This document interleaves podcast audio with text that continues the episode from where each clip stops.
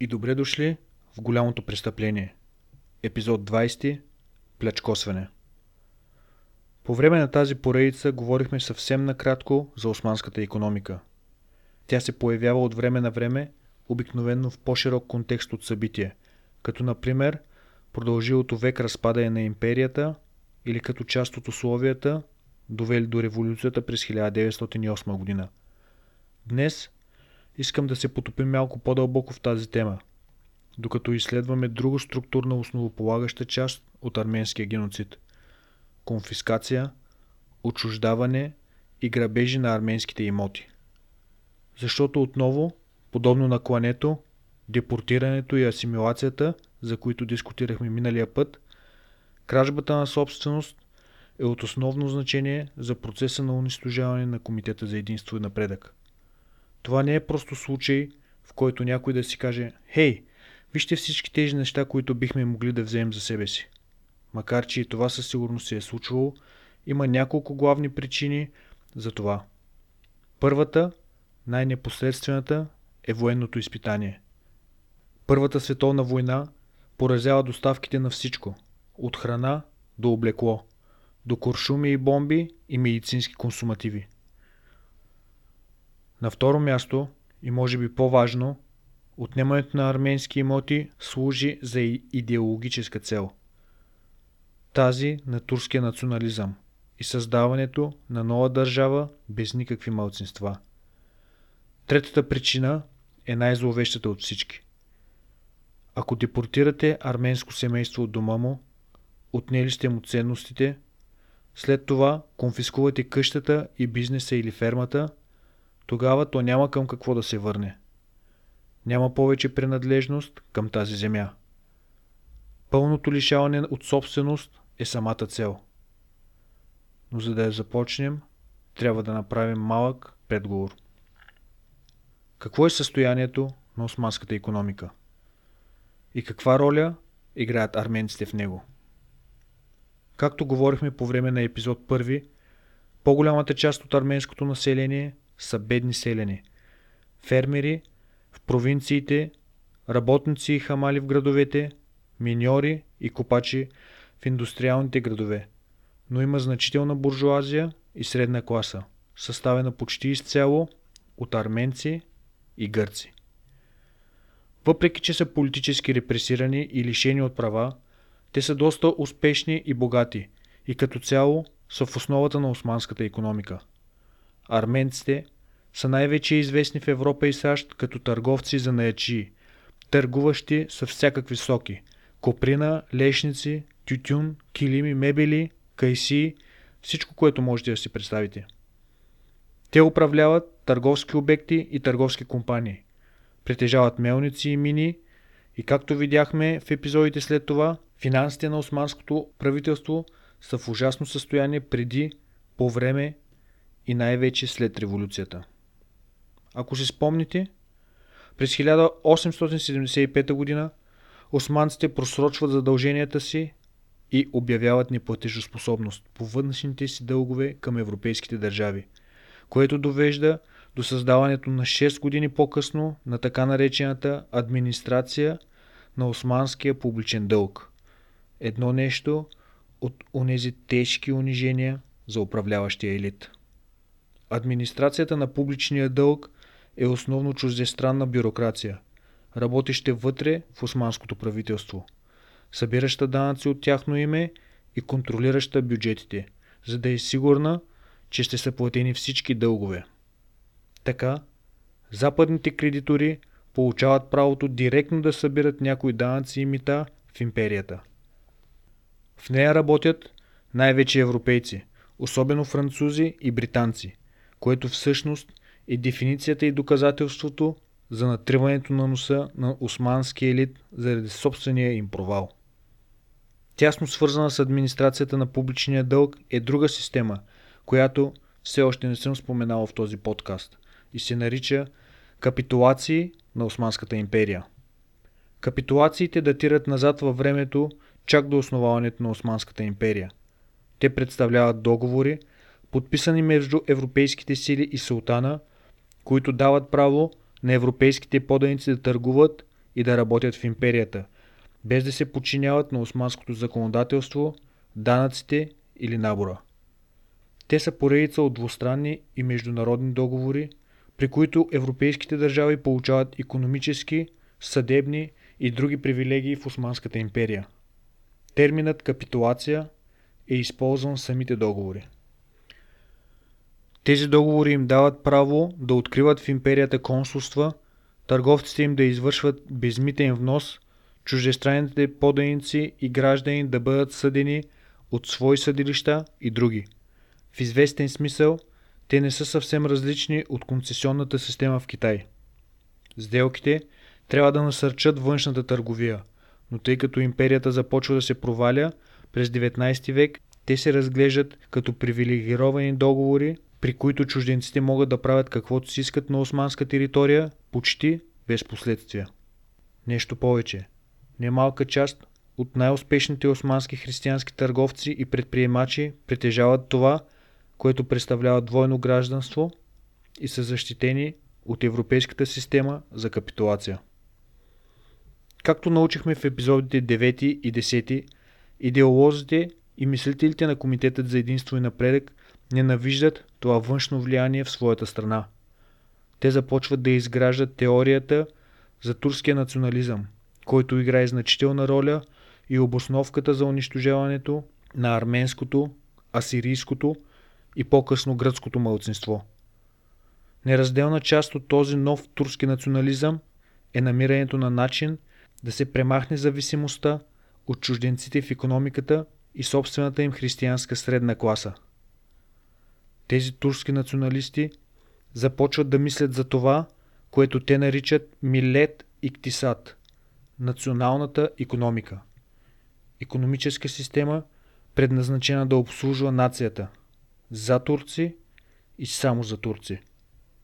Отново, както видяхме, главният идеолог на Комитета за единство и напредък Зия Гьокалп няма доверие нито на социализма, нито на либерализма. Гьокалп нарича либералната капиталистическа класа, цитат, хищна банда. И Комитетът за единство и напредък, разбира се, смазва яростно малкото работническо движение на империята – скоро след революцията. Вместо това, Гюкал подкрепя това, което се нарича корпоративизъм. Това не означава корпорации сами по себе си. По-скоро, като главна част от органи или телесно, човешко тяло, в което всички крайници и части се движат заедно, с една и съща цел и мотивация, в перфектна хармония. Всички турци имат общ интерес към просперитета на държавата и затова всеки аспект на нацията трябва да работи за това. От най-високите постове, чак до най-низките прослойки. Визията на Геокалп за националната економика съчетава едновременно авторитаризмът, в смисъл, че правителството е силно ангажирано и колективизмът, в смисъл, че изисква активно участие на всички за общото благо. Морален принцип, на взаимопомощ между хората и преданост към общите интереси. Освен това, се основава на частна собственост и на пазарните принципи, но краткосрочната печалба не е основната цел. Важното е благосъстоянието на турците и тази визия изключва всички мълцинства. Ето защо в навечерието на Първата световна война Комитетът за единство и напредък първо се насочва срещу османските гърци на брега на Егейско море с економически бойкот, а след това и чрез действия на терор директно срещу фермерите и собствениците на предприятия. Ето защо омразната система на капитулация е едностранно премахната в първите дни на Първата световна война. И ето защо Комитетът за единство и напредък преследва собствеността на арменците. С прехвърлянето на арменското богатство към турските заселници, Комитетът за единство и напредък се стреми да преработи изцяло економическата карта на страната. По време на арменския геноцид, Комитетът за единство и напредък създава финно настроена система за грабеж в рамките на бюрокрацията. Тя е толкова сложна, че наистина можем да разгледаме само повърхността от нея. Но основно ето как работи. На 10 юни 1915 г., когато депортациите достигат своя връх, правителството издава нов регламент. Той има 34 члена, всеки от които подробно описва как ще функционира конфискацията на имуществото. Първият член излага как правителството ще се справи с това имущество, като създаде така наречените комисии за изоставени имоти. И веднага можем да видим как Комитетът за единство и напредък използва ефемизма. Собствеността изобщо не е изоставена. Отнемат я от арменците преди да бъдат депортирани. Така или иначе, в тези комисии за изоставени имоти е нужно да бъдат включени трима души. Председател, управител и служител на Министерство на финансите. Всички те работят и докладват директно на Вътрешното Министерство на Талат. В крайна сметка има 33 различни комисии, които обхващат на длъж и шир Османската империя. Когато заповедта за депортиране се издава на определено място, на арменците се връчва набор от инструкции за това какво да правят с тяхното имущество и вещи.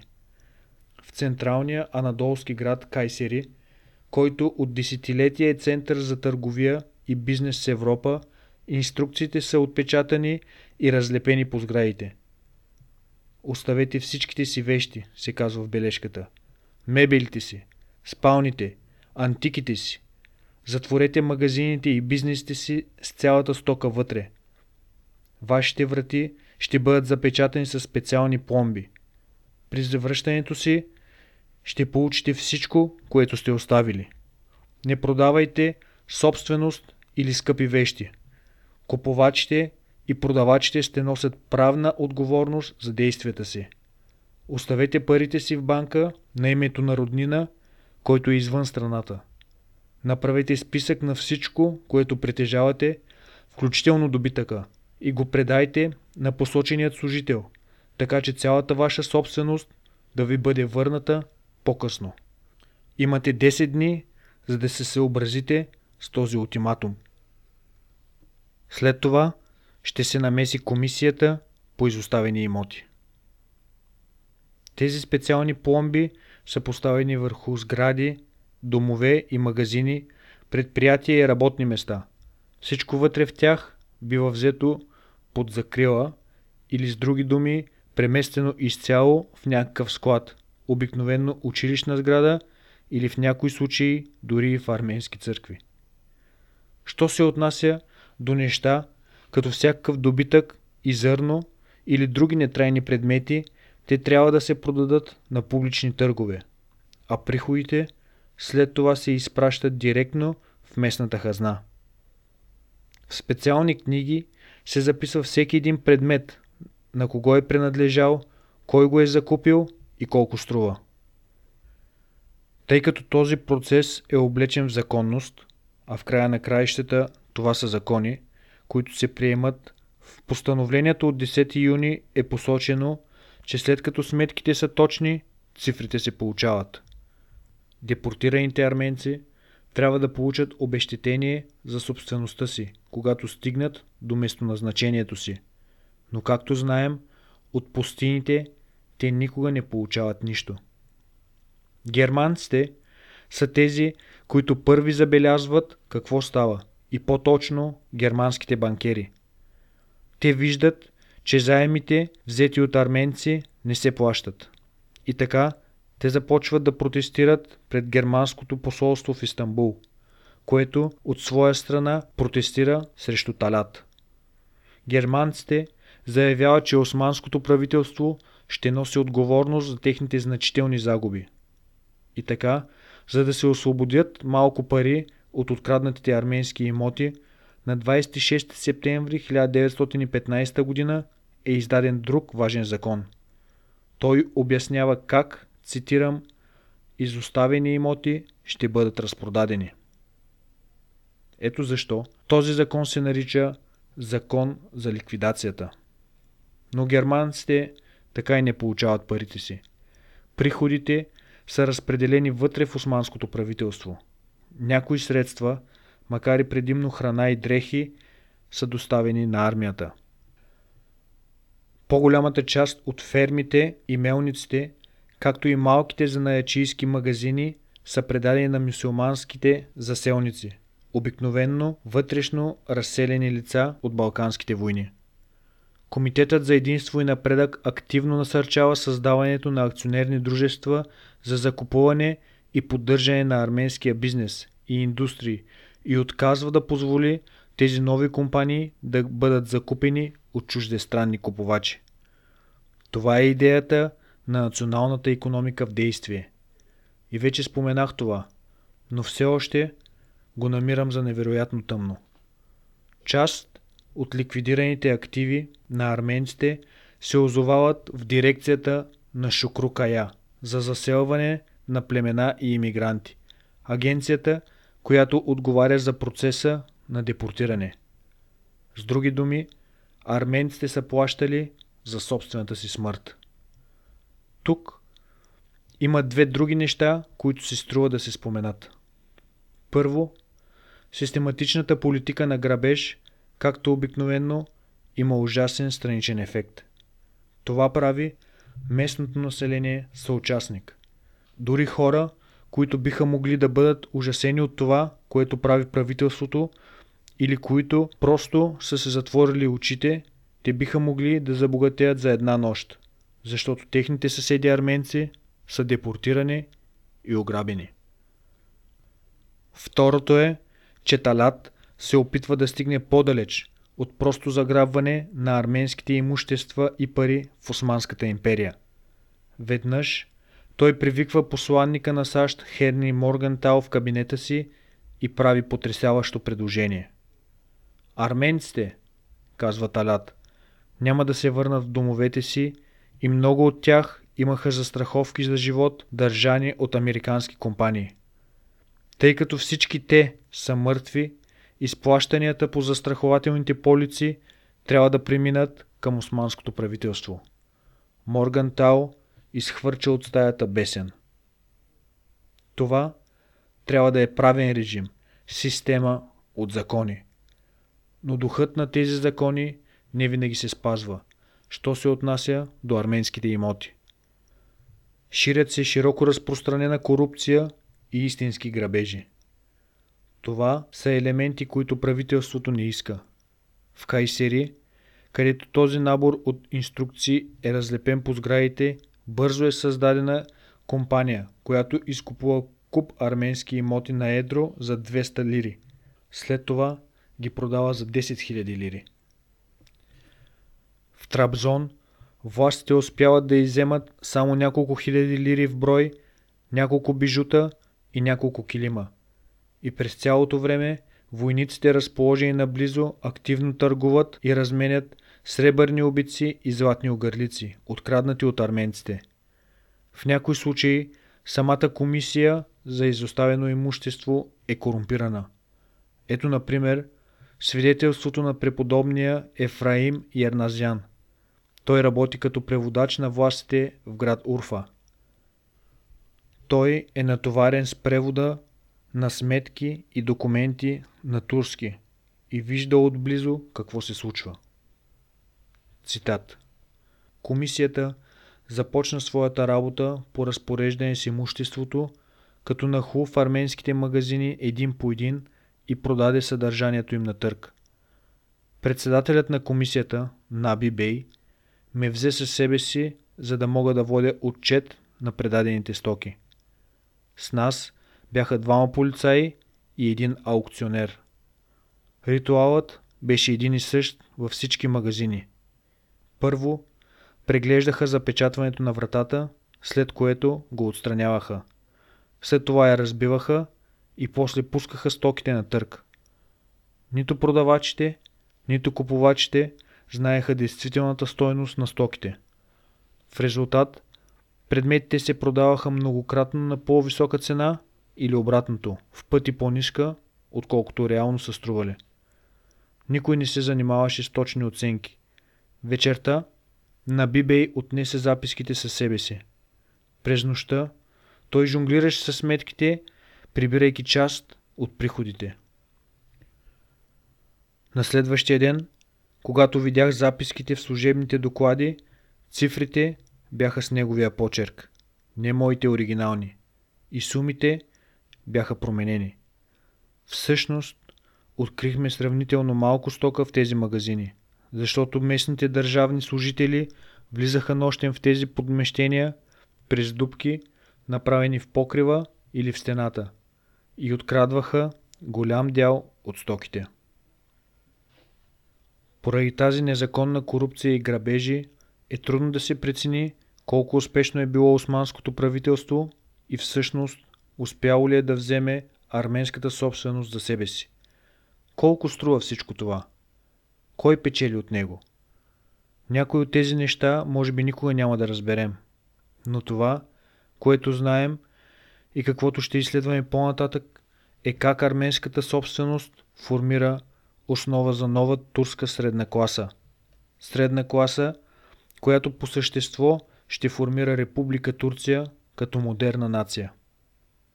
Разбира се, собствеността не винаги изпълнява економическа функция.